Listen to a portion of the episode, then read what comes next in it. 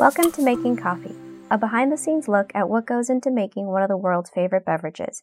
I'm your host, Lucia Solis, a former winemaker turned coffee processing specialist. Thanks for joining this week's episode. Welcome to episode 3. So, in the previous episode, we went really deeply into the topic of how microbes use oxygen and why our current labeling methods, um, the ones used in specialty industry, what you'll see printed on a bag, are pretty confusing. Last week's episode was about scientific definitions, and those are very rigid. There's no argument to be made about how a yeast or bacteria uses oxygen.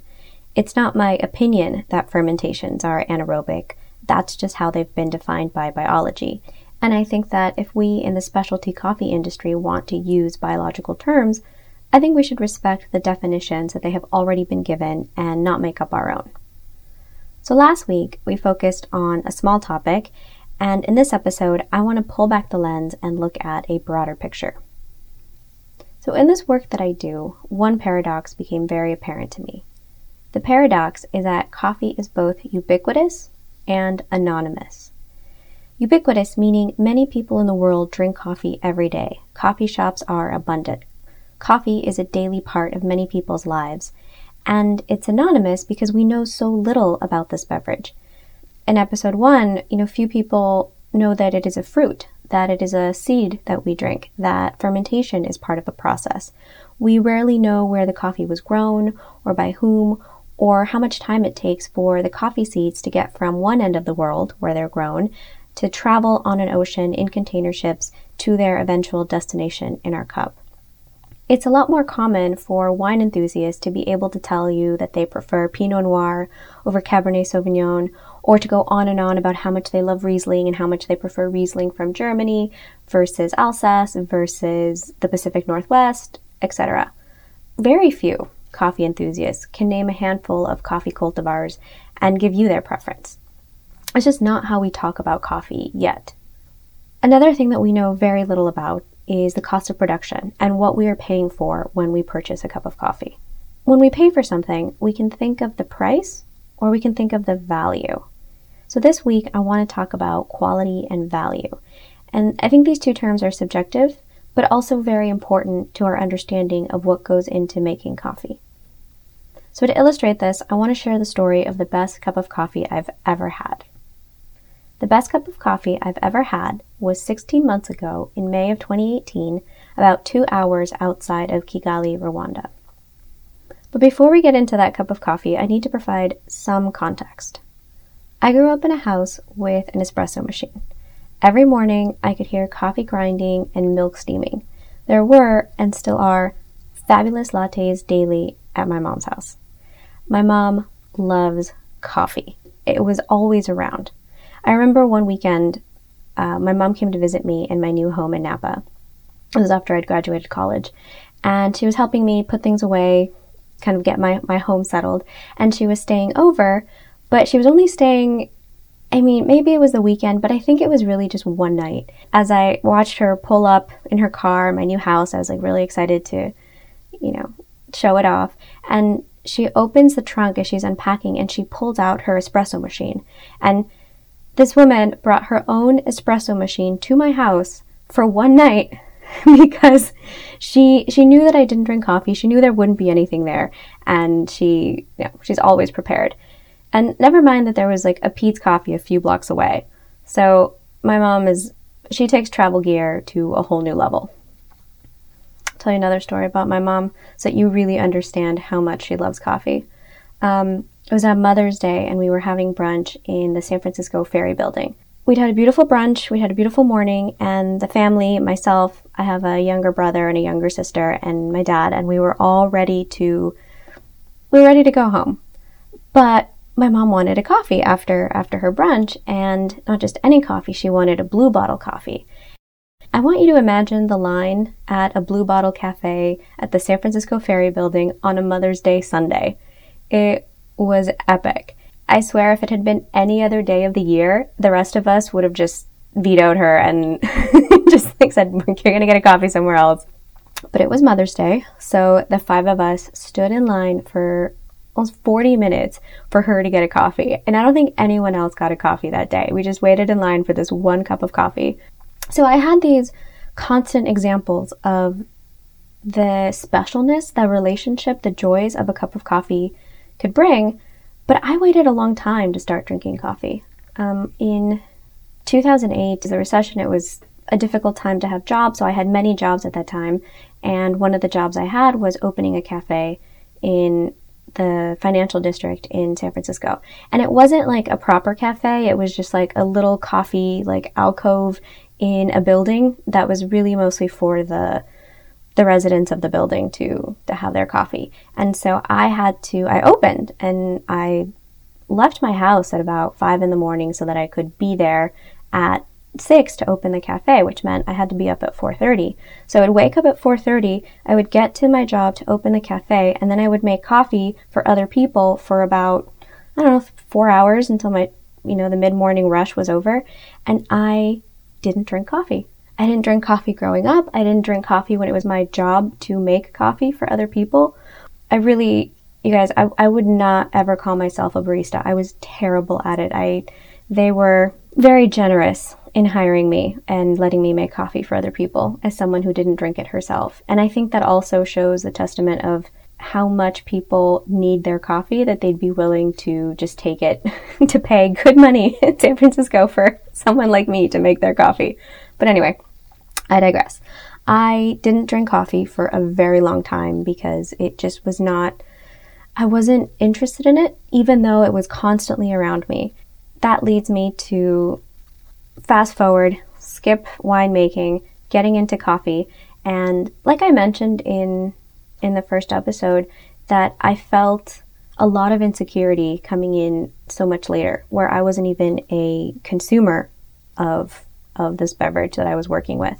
And to be fair, I wasn't really working with a brewed beverage. I was I was really working with coffee, cherry, and parchment, and working down in in Central America. But eventually, I had to taste the results of these fermentations and be able to evaluate the coffee on a quality standpoint.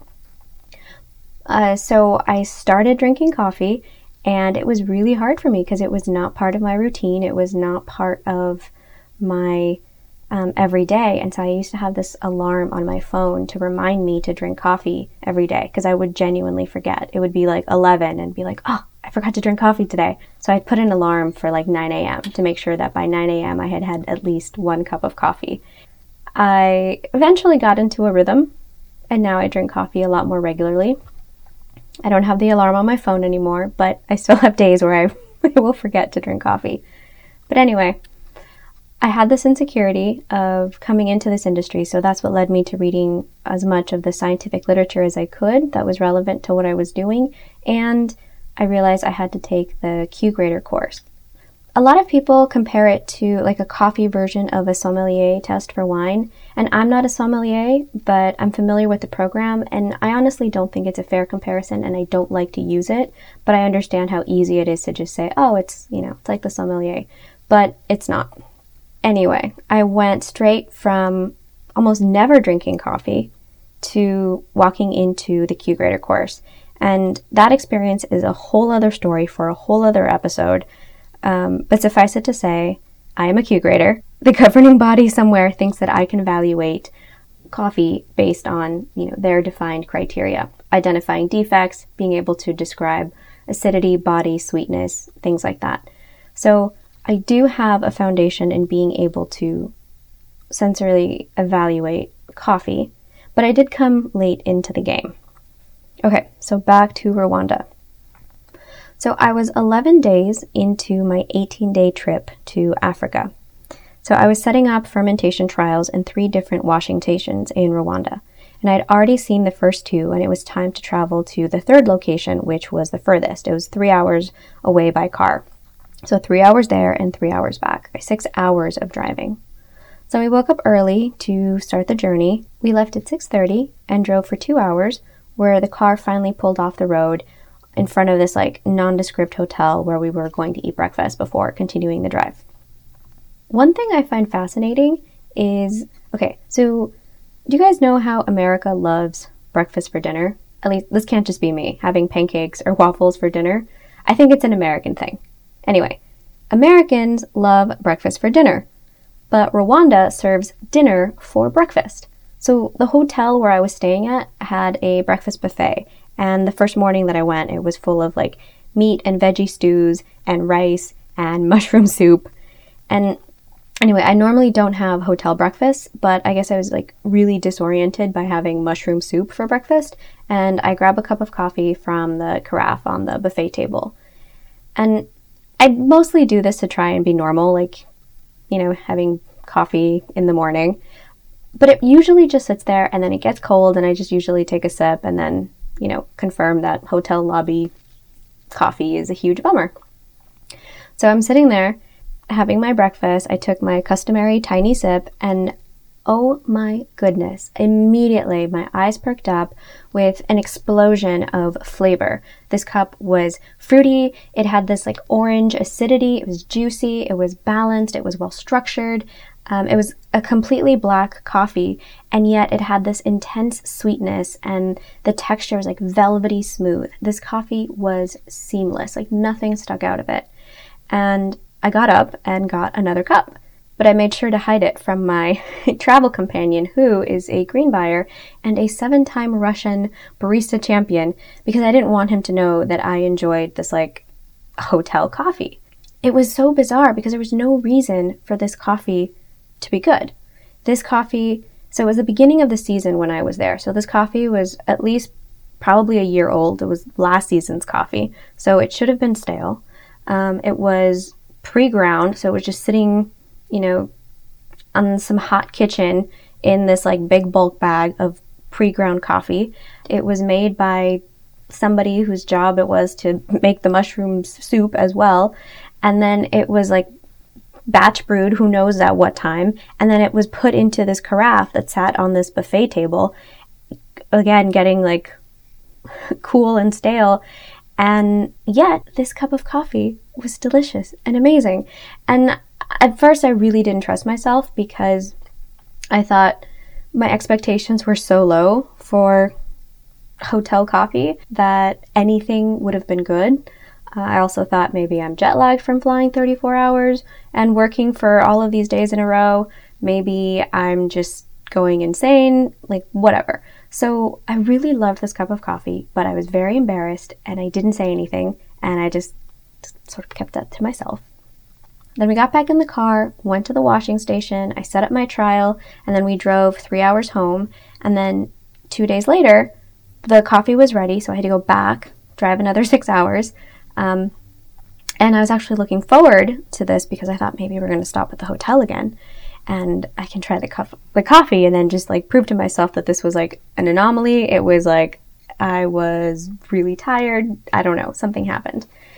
I just wanted to I wanted to have that experience again as well. Whether it was to have another beautiful cup of coffee or to, you know, confirm that I had just had like this momentary lapse in judgment. So anyway, do the drive again. We stop at the same hotel. I get a cup of coffee and again, it's delicious and lovely and it was just this beautiful little warm cup of happiness that I was holding.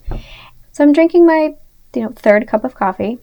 And my my client asks me like you know hey how's the coffee here? He asked both me and and the the barista champion. And i was nervous to speak up because now i'm on the spot because now i'm actually being asked. And i don't i don't want to say nothing and be rude but i genuinely like it. But i'm also really embarrassed to admit that i love this coffee because the barista champion's going to look at me and all my credibility is going to go out the window.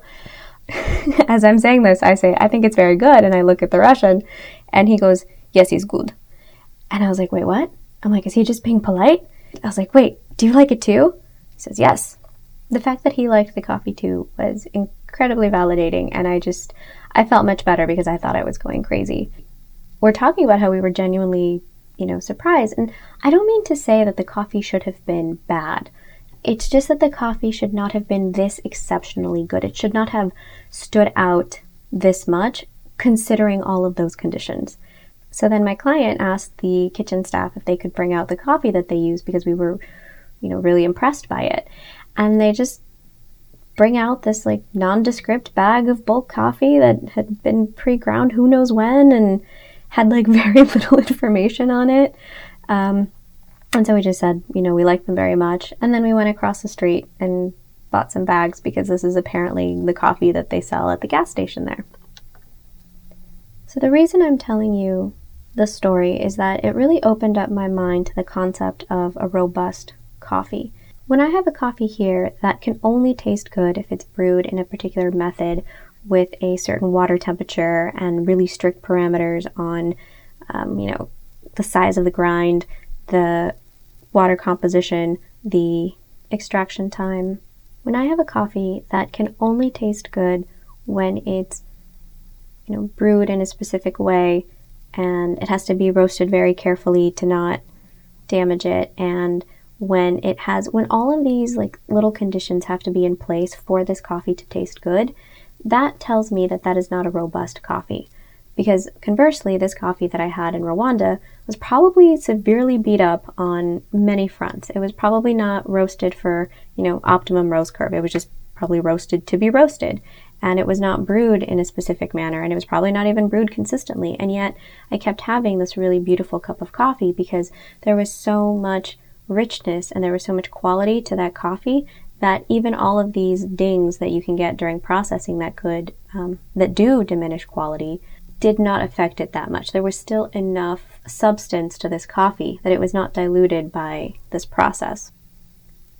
I think this is one of the stumbling blocks that I've seen with the methods that I use and with this focus and attention on processing is that we're we're putting this this extra layer on the coffee and sometimes the coffee cannot bear it. Sometimes the coffees are not robust enough to withstand this processing that can require a lot of excess stress and excess manipulation of the of the parchment of the green coffee. And I've definitely tasted coffees that are you know, it's it's really hard for me to describe it any other way than besides tired.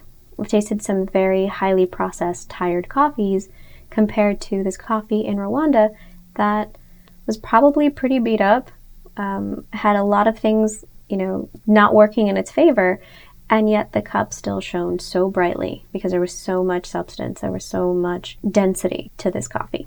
So when I think about value, I often think of all of these steps, all of the things that have to go right to make a cup of coffee be exceptional and delicious and give you this really strong memory because it's not just, you know, a caffeine delivery mechanism. It's also an opportunity for an experience. Okay, I think I have time to really quickly tell you about the worst cup of coffee I've ever had. This coffee was in Honduras. And it's not because that country makes inferior coffee. It, it I have had some really beautiful gem coffees from Honduras. But this one time I was visiting a client, we had it was like over a weekend. I had a free day because like the coffee that it just wasn't ripe, it wasn't ready. There was not enough for me to do, so they didn't want to bring me up to the mill and I had a, a free day. So I was hanging around San Pedro Sula and I went to a coffee shop that I'd been to many times before. It's really cute, lovely little coffee shop. So I was happy to go there and, you know, work on my emails. So I think you guys get by now that I don't have a long history of drinking coffee, and I also don't have a very strong um, urge for it. If it's if there's not good coffee around, I don't need to drink coffee. I will I will go places if there's not good coffee. I can go weeks without drinking coffee. Not a problem. So I'm at the coffee shop. I order a cup of coffee, and they'd had a power outage, and the the barista was kind of getting stuff up and going. So I was there, you know, a little bit before she was ready, and I said, it, you know, take her time. It was okay for me to wait, and I just got a French press. So she brought it over. She brought over the French press, and I let it steep for whatever four minutes. I did the plunger. I poured my cup, and it was such a terrible just chalky, dry, ashy, terrible cup of coffee. And the, I think the biggest culprit was she hadn't let the water reheat. So they had just had the power outage, and I think the machine didn't heat the water up to the high enough temperature. And so it was just like a lukewarm coffee. So the coffee was already just like, just barely warm. And so my extraction was off and it was just so, so disappointing. And I don't, I don't know what it was about me. I think I was just tired and I just didn't feel like being a pain. And I just sat there and you guys, I actually drank it. I drank it, and halfway through, I realized like now I'm one of those people because I, I never was. I was never somebody who, you know, needed coffee just to have coffee. And even if there's bad coffee, if that's the only thing around, you know, some people will drink it. I was never that person. And now I had suddenly become that person. I'd become the person who just needs coffee. And it was a very sad day for me.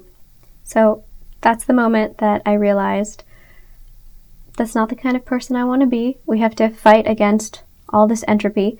And I decided that my motto would then be life's too short to drink bad coffee.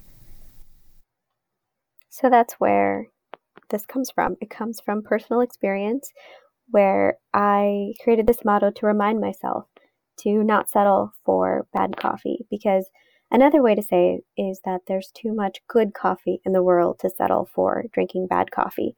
So it serves as a reminder to myself daily to not settle for something that's not amazingly delicious because there's really wonderful coffees out in the world. And I hope that it's a reminder to you as well and that it serves you to seek out these beautiful experiences because a cup of coffee, I just, you know, it's not enough to be a caffeine delivery mechanism. I think it can be so much more than that, but we have to put a little bit of effort into finding these coffees because settling for the lowest common denominator is very easy and it's very tempting. And when it's 4:30 in the morning and you're going to work, I I get it.